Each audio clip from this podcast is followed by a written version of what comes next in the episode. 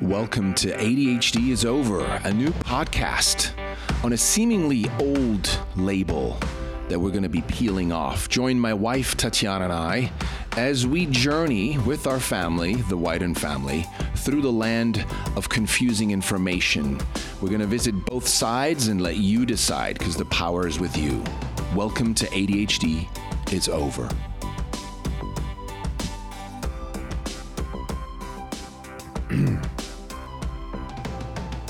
Hello, hello, and welcome back to our podcast. Thanks for being here. Thanks for being here. And if you're new, welcome to ADHD is Over.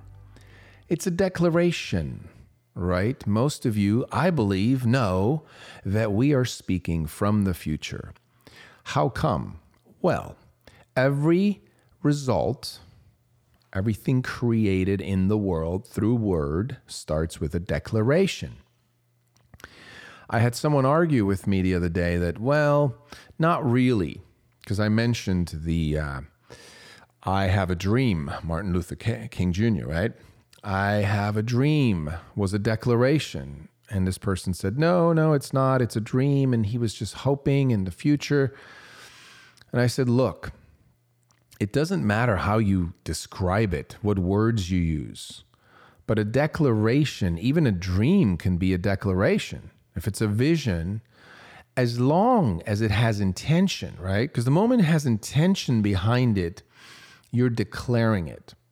And so when my wife and I decided to name this podcast with this controversial, this kind of uh, often triggers people, right? Provocative title, ADHD is over. We knew that we were speaking from the future. And the question really is if we had a magic wand, wouldn't we want it, meaning ADHD, to be over? Or are there reasons, interests that we have to keep it in existence? I think there are. But are we conscious enough to acknowledge that we're keeping it in existence in, in existence and it's not really helping, it's not really empowering? Our children, our world, and I'll include the adults. It's just that our niche is, is parents with children that have been diagnosed, right? But really, can we just get straight about it and ask ourselves what's the payoff that we're getting by keeping it in existence? Why are the majority of educators, experts, even parents not interested in declaring it as over in the future. Because that's the only way we can declare and create something as over. Starting with word, realizing that if it no longer serves us at large as a humanity, why not start to declare it as over? You don't have to answer this right now for yourself, but that's a question I ask every day. If it doesn't serve us, and I should say, if it doesn't serve the people directly dealing with it, the children in our case, and the parents, if it doesn't serve us, then why keep it around? Why contribute to words or wording that keeps it in existence? Anyway, so much again about the title.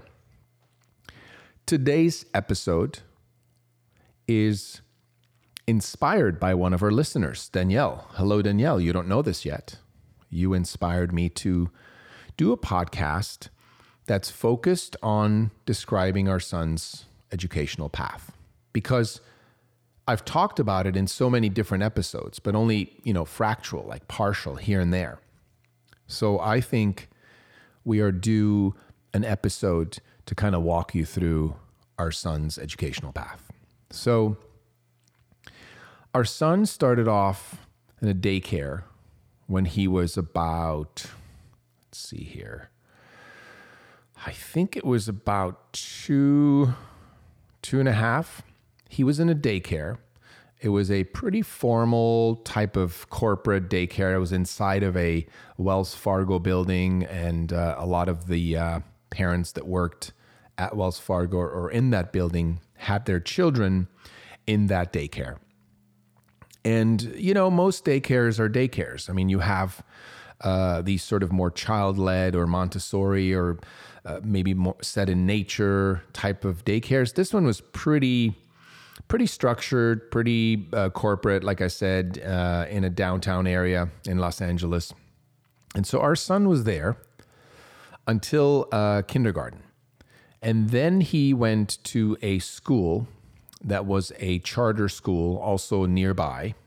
I remember some parents that were at the daycare had started this school because there was a need for a charter school downtown. Now, this school, so this is after we, you know, you could say he outgrew his daycare.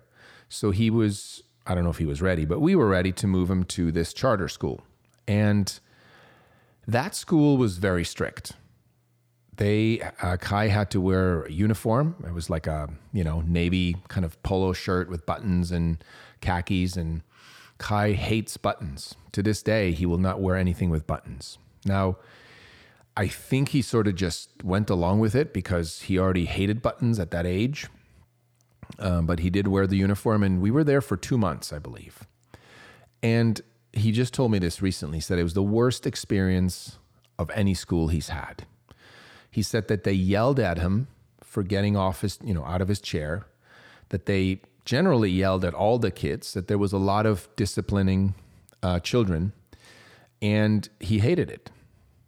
And, you know, back then you think, well, you know, you're a kid, you're kindergarten, it's school, and yeah, school isn't always going to be that interesting, but it's good for you. It's to your benefit, right? That we just kind of moved along, but it got so bad that we decided to switch schools. And what had happened is that we signed up for a more more alternative arts charter of the arts in a, in a closer to where we actually lived. And it sort of happened at the similar time when we were noticing that he was very unhappy there. And then we found out that actually a spot opened up in that school. So we moved him. We went from this charter school in downtown, we moved him to a charter of the arts, which was a really cool school. It was basically imagine like a, a, a giant kind of warehouse, and inside of the warehouse, they had shipping containers and they had, had uh, stacked them on top of each other. Some were open. Uh, it was just very cool, very artsy. Um, you know, fun and and yeah, we, we we really enjoyed it. But what happened is about four months in, we got called into the principal's office. And I believe first it was a teacher meeting, and then the second time was principal. And they said that uh, Kai had been caught, you know, being sneaky, and I think they had snuck in underneath uh, bathroom stalls and locked the doors and snuck back out. And again, we're not talking about setting the school on fire or things like that, but you know, some sneaky behavior. And at some point, I think the second time, him and a buddy, I guess, sort of slammed another kid against the wall. And, you know, it was just like we were like, oh my God, what's happening? What's happening? And that's the first time when when somebody mentioned, well, he may be a little hyperactive and maybe, you know, consider special ed. And I was like, what's that? Like, I, I didn't know what that was. At that point, I had no idea I mean, I'd heard sort of vaguely about ADHD or ADD before, but it was not on my, my radar. It was not on our radar, my wife and I's. So we went to a meeting. Um, I believe my wife was out of town. I went to this meeting and they sort of explained what what a, a you know a special ed is. Um, like an individual, like an IEP. And I was like, yeah, I kind of get it. Okay. I, I was just sort of confused and not sure if that really was what was happening, but I sat there, I took notes, and I went away. And as it so often happens in my life, I think it was about a month later, um, I saw a, a, house in a different area of Los Angeles and I fell in love with it and I got my wife excited and I said, I think we're going to move. And so we were going to move anyway.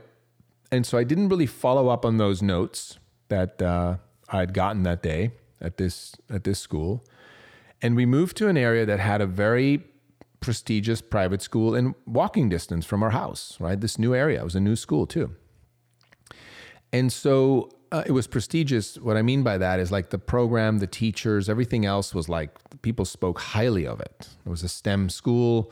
Uh, again, walking distance from our house, brand new. Uh, so naturally, we decided to go there. And I remember bringing my notes with me from the previous school. And I went to talk to somebody in administration. I said, look, we just moved here. Um, you know, we're in the area for the school. We're where we want to go here. And I just wanted to share that these are the notes that I got from the last school about him. What do you think? And I remember them look reading it and going like, "Yeah, don't worry about it. That's no, he'll be fine. He'll be fine. We don't have, you know, huge classroom sizes and it's a great school. There's a lot of outdoor activity. Yeah, don't worry about it." And I was like, "Okay, cool." So Kai started there and it was um I think um yeah, I guess he was about six now, right? And so he went there, and again, we started to see that that that Kai just didn't really like the classroom environment. You know, there was still about 25 kids. I guess by we're not we don't have large or oversized classrooms. She meant we're not 30, but it was 25, and the teacher was okay. You know, there was a a, a TA and they were sort of handling it, but I could tell that, and Kai wasn't the only kid. There was four or five kids, and I believe they were all boys. Uh, they just sort of didn't like that setting, and I have to say, it was a very small room with 25 desks, and there just wasn't a lot of quote unquote wiggle room, right? And they had their scheduled, you know, PE time and go outside time, and still very structured. Obviously, it was a public school, and he didn't do well, and we realized that that's just not the environment for him you know, this is the second, well, you could say the third if you want to count the sort of more structured daycare. Uh, the third time that he was in a structured classroom environment, and it just didn't work for him. And so we decided to pull him out of the school, even though it was super convenient. I mean, we could walk to school, right? He could skateboard to school if he wanted to, or me with him. And we uh, went to another school. It was a private school that um, our boy's cousin was in in Manhattan Beach, which was uh, like a 35, 40 minute drive south of where we lived. So now we had a commute, right? But the school, you know, was highly regarded as a very kind of alternative, open-minded uh, private school, very small classroom. I think it was like 10 kids, maybe 12 a lot of teachers, a lot of attention, a lot of sort of you know uh, arts and creativity, and just just a cool school.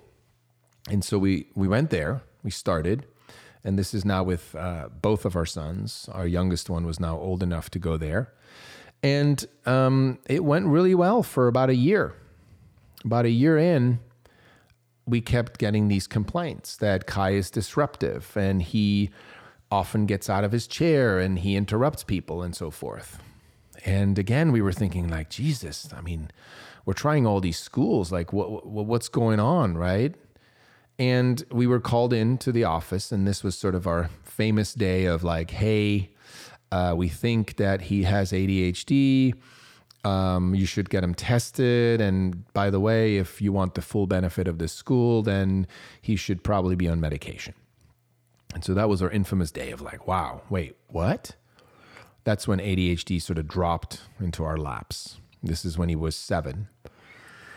And so at that time, it would have been easy for us to give up and say, you know what, we've kind of tried everything. We've tried private, we've tried charter, we've tried more structured, less structured, artsy. Uh, maybe he is the problem. But I remember a friend of mine, dear friend of mine, Joe, Joe and Carlos, really good friends. Um, Joe had always mentioned that their son went to a school that was super radically alternative and where the kids could do whatever they wanted to all day long, any day. And I always thought, like, that's kind of crazy. Like, how are they going to learn anything? she would tell me things like, oh, they can make paper swords, they can do mud ball fights, they can maybe not mud ball fights, but you know, jump around in the mud, they can read a book under a tree, they can just what eh, they can be barefoot, they can do whatever they want. Of course, they had rules, right? You can't leave the school, you can't hurt anybody. They had clear rules. But it just sounded so hippie excuse my language but it just sounded like what what that's that's weird And I remember talking to her and said, Look, I'm reaching out to you sort of last, you know, desperation. Uh, what do you think? Like, what would you do? Or what do you think of Kai? Because they knew Kai, Kai and their son Elvis, they were friends. And I said to her, What do you think? And she said, He just needs to be at a school like uh, where Elvis is. He needs to, he needs a childhood. He needs to have that freedom. He needs to be in touch with nature. He needs to move when he needs to move. And I remember thinking, okay, well, I mean, what's there to lose, right? And so I asked her, I said, could you put in a good word? Because we were like mid year. My wife and I had gotten the news, I think it was around September, or October, and we were just like, we're not going to finish the school year at that school because we we felt appalled by their uh, sort of in-house or in-school diagnosing of ADHD and, and offering medication. It was just like it was too much. It was like, wait, what's happening? And we had to trust our intuition, right? For other parents, that might be fine. For us, it was like, no, that's I don't want to be at that school. I don't want to be at that school. And Kai didn't either. And um, so yeah, I, I asked my friend Joe to put in a good word and to see if we can possibly start in January, middle middle of school year, at this new school called Play Mountain Place. It's in Culver City, California, and uh, we we got in. And this is a private school, small school, and uh, thank God it didn't have typical Los Angeles private school prices. And we said to ourselves, let's make it work because it's for our son. And man, what a change! What a change. Now, this school, a lot of parents will say, well, yeah, of course. Of course, right? So hear me out. In this school, there was no homework, there was no grades, there was no grade levels, and there were mixed ages of kids in the same, you know, court, uh, you could say, um, courtyard area. And it was super like unstructured. Now, don't get me wrong. Like I said, they had rules. There was a structured meeting in the morning where they would make up activities and where they would talk about, you know, plans and so forth. They had structured times of cleanup. There was uh, lunchtime, but you could eat anytime. You could move at any time. You could go play anytime. You could request an activity anytime. If a teacher was available, it would happen, right?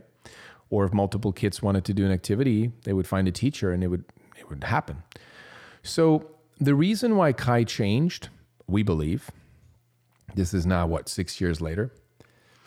The reason why he changed is because he didn't have the pressure of evaluation looming over him.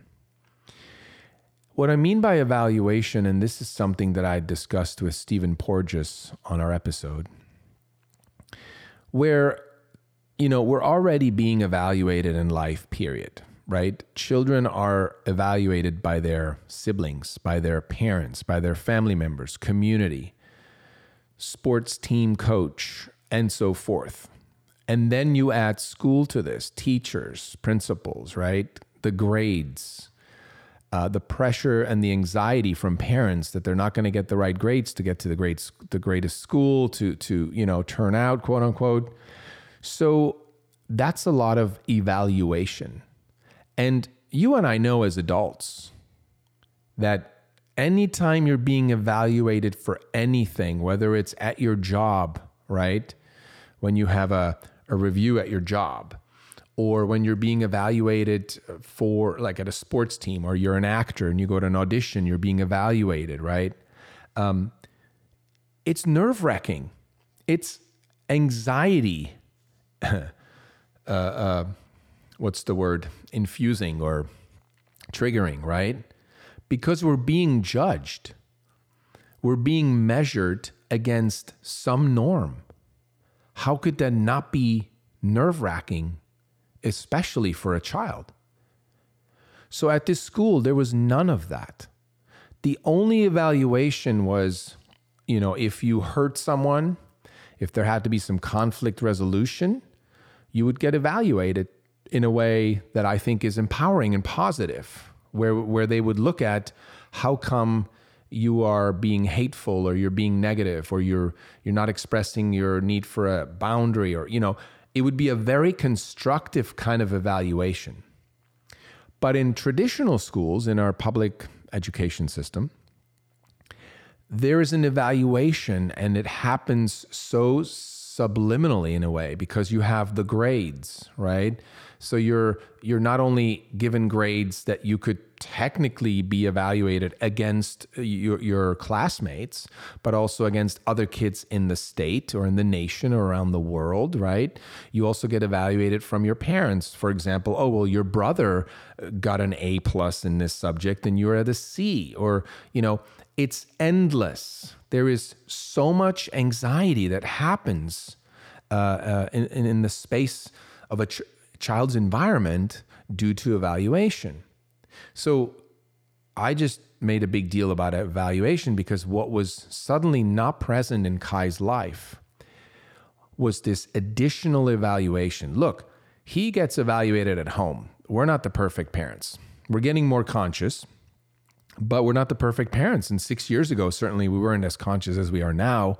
So he got evaluation from us. He got evaluation from the grandparents, from their aunt, their their uncle, uh, uh, you name it. Right? It's it's there. We can't escape it. We live in a world that's uh, always comparing itself to someone, to our neighbor, to the next person, our coworker, and so forth. There's always an evaluation, right? Judgment. But the additional judgment or evaluation pressures from the part of their his environment called school was now reduced to a bare minimum. And you've heard us say this. When I talk about removing friction, that's what I mean. When we can remove any friction, any additional anxiety producing friction or evaluation from our child's environment, you're going to see your child change. Those mental disorder symptoms are going to dissolve. I guarantee it. We've seen it. Kai has dissolved his tic disorder that he was diagnosed with. He has dissolved his impulsivity um, and his hyperactivity. And what I mean by that, by dissolving, it's not like gone forever. I mean, I, I want my boy to have some impulsivity and some hyperactivity when he needs it or wants it, right?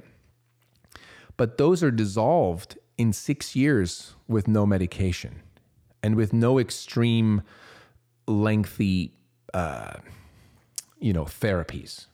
We've done a lot of stuff and we're still doing a lot of stuff like neurofeedback and we're looking at nutrition and we're doing meditation and we're doing exercise and, you know, we're doing stuff. So that all helps. But removing the friction that's between a child and his or her environment is key. And what that means is, like I said, to remove any additional judgment, anything that could produce anxiety, fear, insecurity, all of that, when we can reduce the friction in their environment, they will change. Their behaviors change. What dissolving symptoms means is changing behavior. I always say this children don't have ADHD because they have ADHD. A child that behaves like someone who we label with ADHD simply exhibits behaviors that when we investigate where they're coming from, that we can really get to the root cause and really cause those behaviors to change, aka dissolve the symptoms. So that's our job as parents, I believe is to help them heal that way. Because the friction is real, the struggle is real. The label doesn't have to be. You've heard me say this before. In this case, we're talking about education. I believe it's our job to find the right environment for our children and define what right means. Right does not mean, oh, well, this is the feeder school to this awesome preppy school that leads to MIT or Stanford, right? That's not the right school. That's perhaps the right school inside of the Ivy League track that we think is right for our child, right? And again, look, a lot of people take the Ivy League track. And hey, if that's your thing and you succeed, great. A lot of people do it because they think that's where they should go. And then they have a nervous breakdown or they can't handle it or they get out of control or they're successful but their marriage and their family's falling apart right it's it's not about the track it's about the match. If it's not a match, it's not the right school. And for our son, I mean, we went through five schools and it was never a match. And I'm so thankful, so grateful to this day that my wife and I kept going. And we said to ourselves, this isn't it. This isn't it. And when we found that school, this is a child led school called Play Mountain Place in Culver City, a new world opened up. And it was actually, it's not a new world, but it was like, oh, wait, that's what child a childhood could be like or was like or used to be like, right? One of our uh, dear friends and an expert that we've interviewed on this podcast as well and for our documentary, Marilyn Wedge, wrote a book called uh, A Disease Called Childhood. And there's so much in this title. We could take an hour just dissecting it, and you can listen to that podcast episode. It's a wonderful episode, A Disease Called Childhood.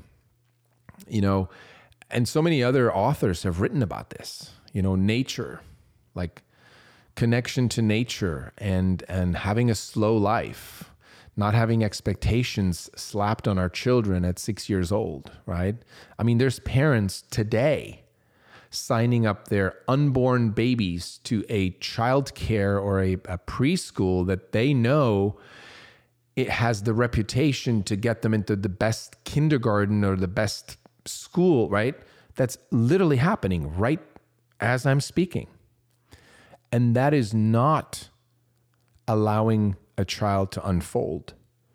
And here's the kicker. It takes a level of trust, you know, like a bungee jumping kind of trust when you first bungee jump. When my wife and I were told, um, you're going to have to like back off because you're not going to get tutors. Um, your children are going to learn through play. And if you want this school to work for your children, you got to back off. And not back off in a mean way. They just said, trust, you know, trust and learn. And it was amazing. I'll just give you an example that our son learned how to read by playing Pokemon cards.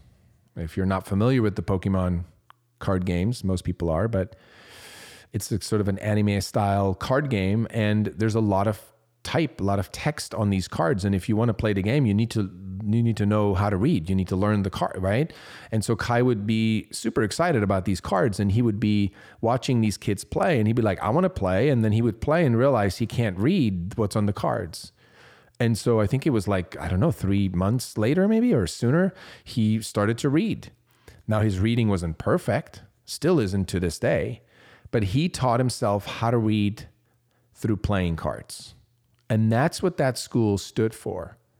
That school said, look, your child is going to learn the things that, that he's interested in his way. You can push him, you can have him memorize stuff, you can force him to read every day. Yes, he'll he'll learn to read, but he may end up hating learning. And what's great about you know, when children want to learn, it's because they're interested in they will learn. It doesn't matter how old you are. Think about it. You and I, uh, whether it's taking a, a, tango uh, lesson, a dance class, or learning how to uh, uh, work with concrete or whatever, you look at a YouTube video, right? Or you go take a dance lesson. We can choose to learn at any age. If we're interested, if we have a passion for a subject, we will go learn it we won't even question how it has to be learned. I mean, if you want to learn how to play the guitar, well, the easiest way is to get a guitar and get a teacher or look at YouTube videos, but you got to, you know, you know what you need to do. You get a guitar and you start playing, right? So it's not like we're questioning the learning process, but my belief is that when we force our children to learn a certain way, they're going to have resentment with not just the word learning or school or education, but they're just going to push back on it because they're feeling the force feeding, right?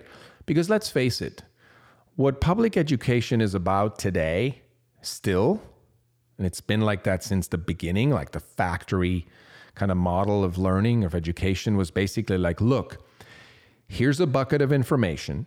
We're going to force feed it to you, stuff it down your throat. Then you memorize that. And when we have a test, you spit it back out And the more of it, the more accurate you are giving us that information back, the higher your grade.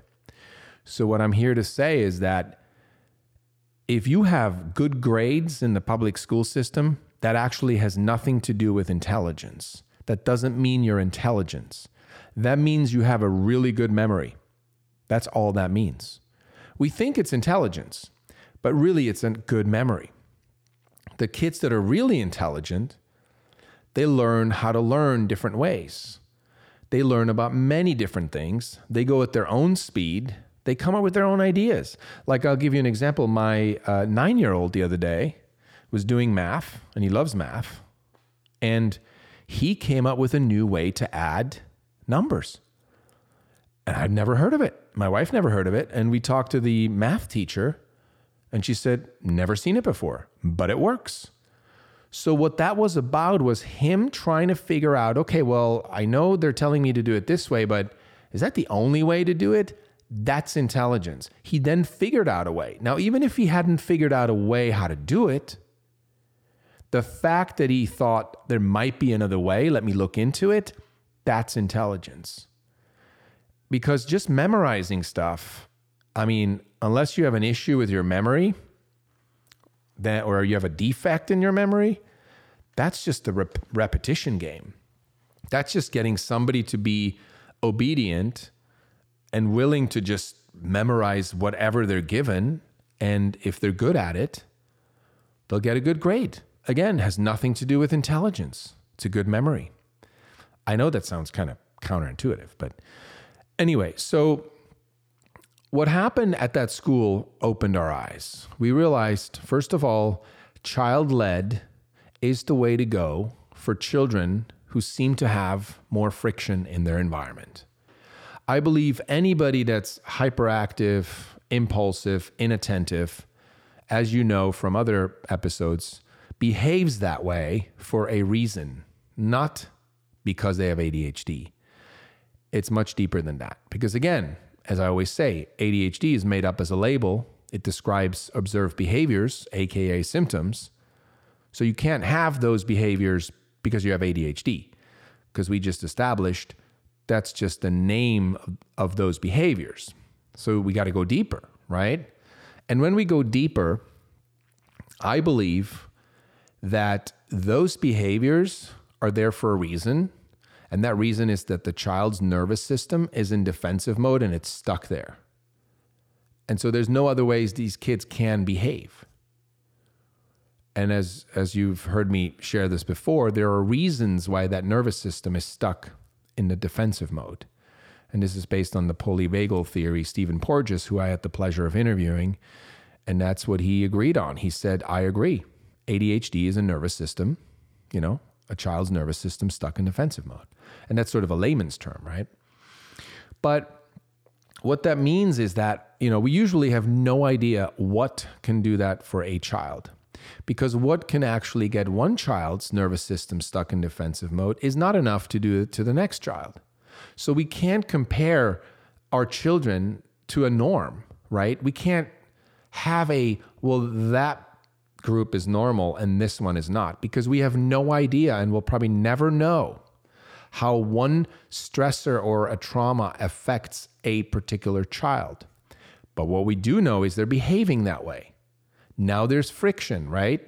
So if my son, when my son was in the public school system, there was friction because the teachers would be the feedback of that friction. They would say, Oh my God, not again, too much, ah, ah, ah, pulling out their hair, right? That's the friction. But it doesn't mean that the child is the one producing the friction. It just means that the child being inside of that environment causes the friction. But when you take the same child out of that environment, aka public school system, and we put our son into a child led school where there was more freedom and almost no evaluation, the friction was gone. So it's not friction produced by the child.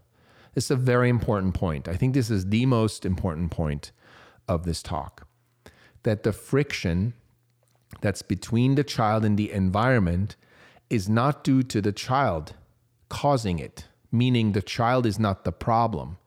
we actually proved that by removing, you know, lifting our son. I'm, I'm visualizing a crane out of the public school system, right? Panning over, dropping him into a child led school where there was a very low amount of evaluation. Friction gone. Now, I know that some parents may think, okay, all sounds good, Roman. Following you, gotcha. But now what? Is my son going to turn out? He's going to be reading a book and playing with mud and paper swords and n- learning how to read from Pokemon playing cards. Does that lead to a successful life? Is my son going to be able to go to college and go to uh, Ivy League school and have a good, successful future? I don't know. I don't know. Because I don't have a crystal ball. I can't tell you what works or doesn't work for your child. But I can tell you that if we're forcing our version, our idea of a successful life onto our children, just that simple act of forcing it, just like I said, force feeding someone information is going to leave a negative flavor taste in their mouth. So if we're forcing that onto our children, thinking, oh, that is what they need, they will feel that. They do feel that. And what that communicates is, I don't trust you that you have enough intelligence and so forth to carve out your own path. So I think you should do what I what I say. And don't get me wrong here. As parents, we are guides. We are we're here to guide our children in the right direction. Again, right direction simply meaning, and it's my belief, happiness and fulfillment, not so much financial success. Because I believe when when we are happy and fulfilled, we are going to attract financial success. I believe we will manifest it when we're coming from being happy and fulfilled, right? It's the be do have, not the have do be. You don't have to have a lot of money to do things to then be happy. It's more like be happy and you do the actions of a happy person, which leads to having whatever you need. That's abundance. Abundance is not having everything, it's having everything you need at all times. And I'm a big believer that when we allow our children to unfold so they can become who they are, their unique right being that's here that, that's going to carve out their own path for, for their own soul's mission, they will find it. But if we mold them into who we think they should be, there's going to be issues. And I believe, I'm a big believer that it's kind of like this catch 22 that can cause a child to have anxiety, depression, mental disorders such as ADHD, even, you know, tic disorders, uh, you name it, schizophrenia, bipolar. I believe, like many experts we've interviewed, that 95% of all mental disorders, 95% of all mental disorders are caused from the outside in, not from the inside out, meaning there's not a hardware issue, AKA brain, but there's a programming issue, AKA the environment the child lives in, right? The imprints of the environment, the stressors, the traumas, the role modeling that affects their psyche, their brain, and now they're behaving a certain way that we then say, oh, that's a mental disorder caused by a faulty brain. So it's totally twisted, totally twisted. And I think it's our duty as parents to never stop looking for the perfect environment, to never stop stop looking how to remove more friction from the environments, right, of our children. Home life, school, community, diet, exercise, video games, all of it consider all of it. When there's friction, reevaluate it, right? And so what we did then is we we then moved again from Los Angeles out into the call it country. We're now an hour and a half north of uh, Los Angeles in a little town called Ojai. A lot of nature. Life is much calmer. There's not a single billboard in the city or town. Um, there's just it's a calmer life. Again, reducing friction right? We decided to reduce as much friction as we can in all areas of our son's life. And thank God we found another amazing child led school called Rocktree Sky. Cool name, right? In Ojai, California. And it was very much an expansion or an extension of Play Mountain Place where we were at in Culver City. And so this is sort of the end of the report of this episode is that our son is currently at Rocktree Sky. He's getting some, uh, uh, basically, it's like a, uh, uh, three days at the school and then two days are, are homeschool support uh, with with some uh, subjects, you know, math, reading, writing. And again, we're not forcing it. We're suggesting it. We're guiding. Uh, we're experimenting with that. So far, both our kids uh, like it. Um, to read, to to write, and even as one of our tutors pointed out, that we're now adding tutors because my wife really doesn't want to be the teacher, like as the parent. It's a very stressful role. Again, we're trying to remove that friction. We have a tutor who told us that even audiobooks, right? When kids listen, that's that's considered reading. I know some parents are like, no, not really. That's not really reading, but it is. It is to the mind. It is. It is to the imagination. And so we're finding different ways, and we are allowing our son to be himself. Because back then, when he was told that he might have ADHD, he also had a tic disorder. I'm like, well, if I was about to be diagnosed with a mental disorder as a kid, of course I would have a tic because it's it's anxiety, right? It's anxiety expressed through the body. It's stuck energy that needs to come out. Um, it's all connected. I think as as a humanity, we've lost uh, this this this uh, what's the word? we've just sort of lost it by by considering all these things as separate. Oh, the environment has nothing to do with the brain, and oh, the behavior is a mental disorder, and that's not really due to any trauma or stress. And there's all these disconnects. Like we're not realizing that it's all connected. And especially with young children, I mean, their nervous systems are so fragile. If we stick them into a school where there's so much evaluation and pressure, and if they're a very highly sensitive being, which I think is a super positive thing, then it's going to affect their nervous system. And we're not going to see it as stress or trauma. We're just going to think, oh, they're just not good at school or they hate school. Or, and then here's, I think Russell Barkley is one of the experts and sort of ADHD world renowned top experts on the pro label, pro medication side, once said, uh, I think a parent asked, like, "Well, yeah, but my child, you know, when when there's no homework, they they're not stressed out." And he's like, "Well, yeah, but we don't live in a ho- in a world where you can't do the homework, right?" And I'm thinking to myself, "Yeah, but can't we create a world where it's not that that like the evaluation and the stress isn't so fucking intense?" Excuse my cussing, but really, like it's fucking intense. I mean, have you seen some of these kids do homework for an hour and a half and do all these tests and get evaluated and get compared? And their parents are on breathing down their necks about grades and report cards. I mean, that's stress. That is enough to lock a child's nervous system in defensive mode. This is not me making this up, Roman, the research dad. This is me talking to world renowned experts that have been studying this for 40 years the nervous system, the effects of trauma, right? I've talked to the top people in the business.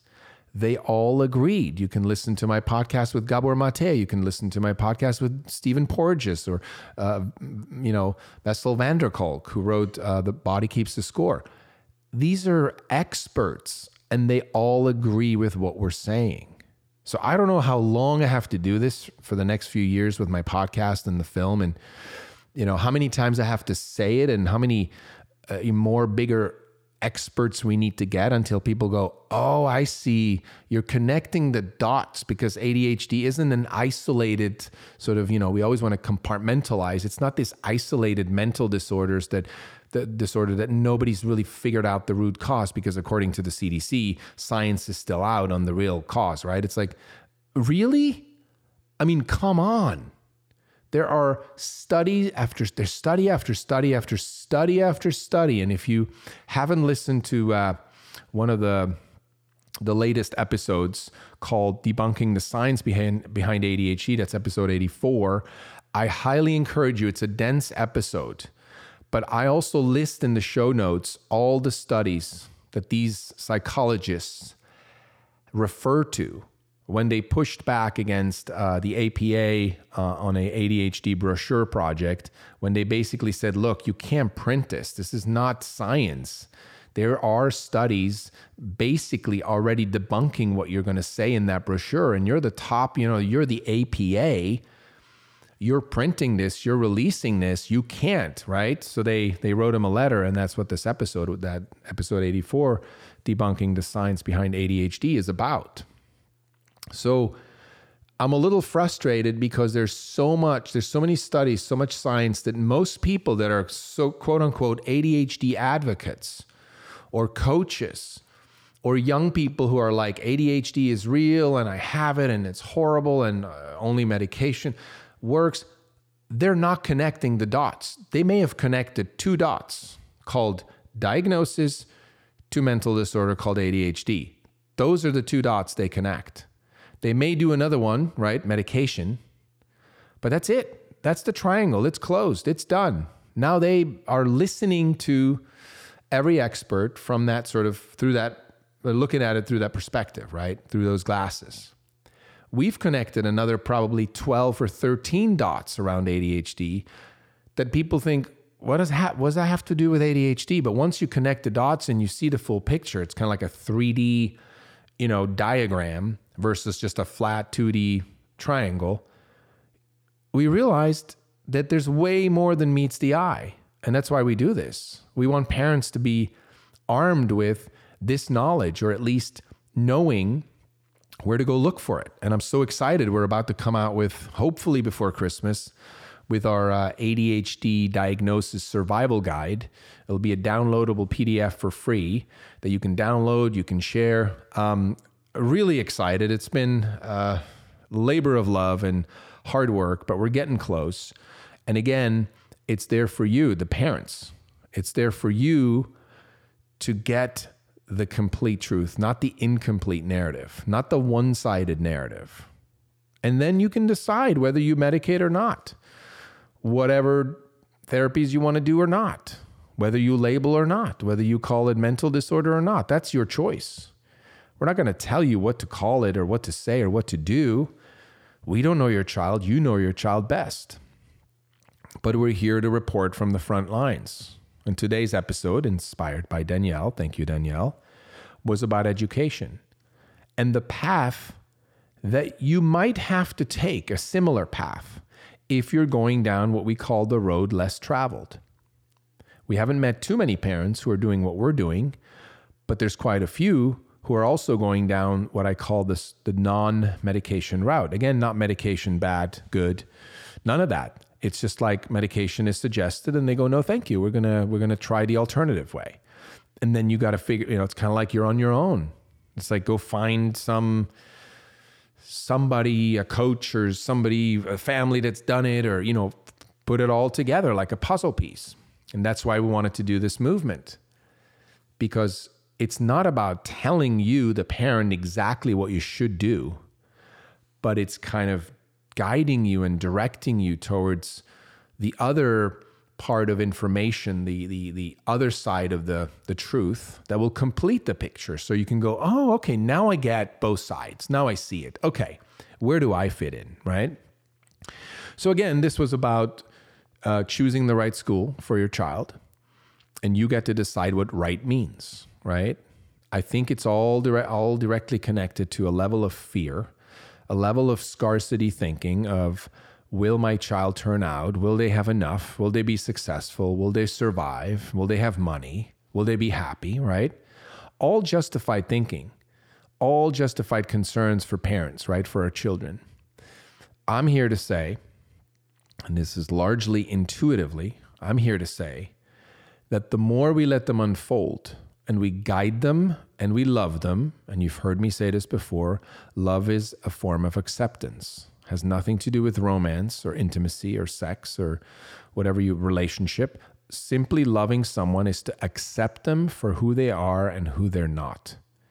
And when we do that with our children, when we accept that maybe in that moment they're not okay with a public education, then we can either force them into it or we can look for an alternative. And even if you think, well, I can't afford a private school, well, I can't move, I can't, I can't, I can't, that is also scarcity thinking. Because I've met so many people along the way and during these seven years of, of you know research and doing this project that have beat the odds and the system. I've met single parents with three kids that gotten into private schools through grants, scholarships, and other help, other forms of help. Where there is a will, there's a way. I just don't stop when someone says, Well, I can't, because that is a mindset. And if you stop there, then you're right. You can't. You're always right, whether you say I can or I can't. So the choice is simple pick what empowers you. I don't know, if I can't empowers you, pick I can't. Maybe that's the right thing for you now, but maybe two years from now, you're like, oh shit, now I can. I get it, right? There's no right or wrong here. Never. I always say the, the biggest evaluator for me is like, is it empowering or is it not empowering? Meaning, is it disempowering? If it's empowering, I'm good to go. If it's disempowering, why do I want it around? Now we can go full circle. ADHD is a disempowering label for children. Why do we want to keep it around? Hence, why not declare ADHD is over? We can call it something else. We can rename it something empowering. I'm good with that. The struggle isn't going to be over. There's always trauma and stress in life. That's part of life. The struggle is here to stay because it's contrast. We get to transform ourselves into a stronger, more advanced human being, right? Through stress and trauma, through the experience of that. But the label doesn't have to be disempowering.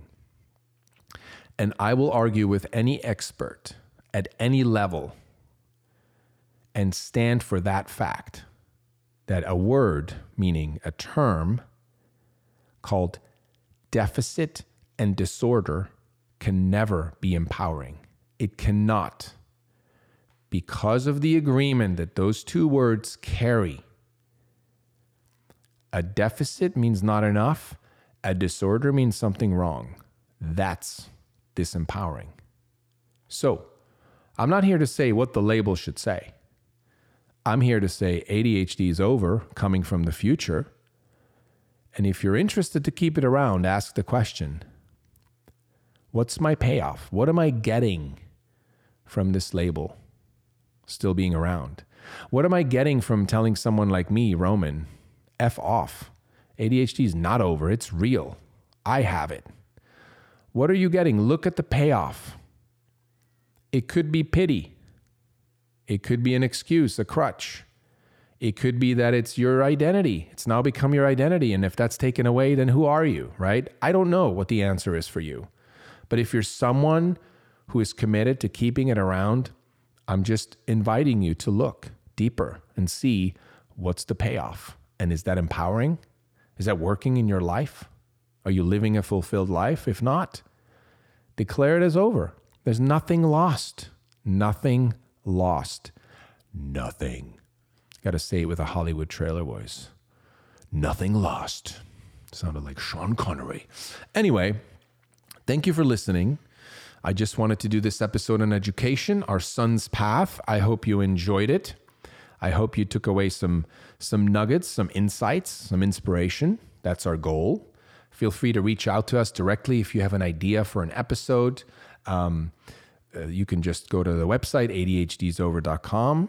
You can write us, or you can just write us feedback, or you can leave us a, leave us a, a, a note. Always love to hear it, or, or leave a, uh, a review on the, on the uh, podcast platforms. We'd appreciate that. And I hope to have you back again soon. If this was your first episode, definitely come back for more. We got a lot of cool stuff, a lot of cool guests coming up, and I'm just excited to uh, to keep sharing information with you all. Okay, have a fantastic day, week, evening, whenever you're listening to this podcast, and until soon, bye.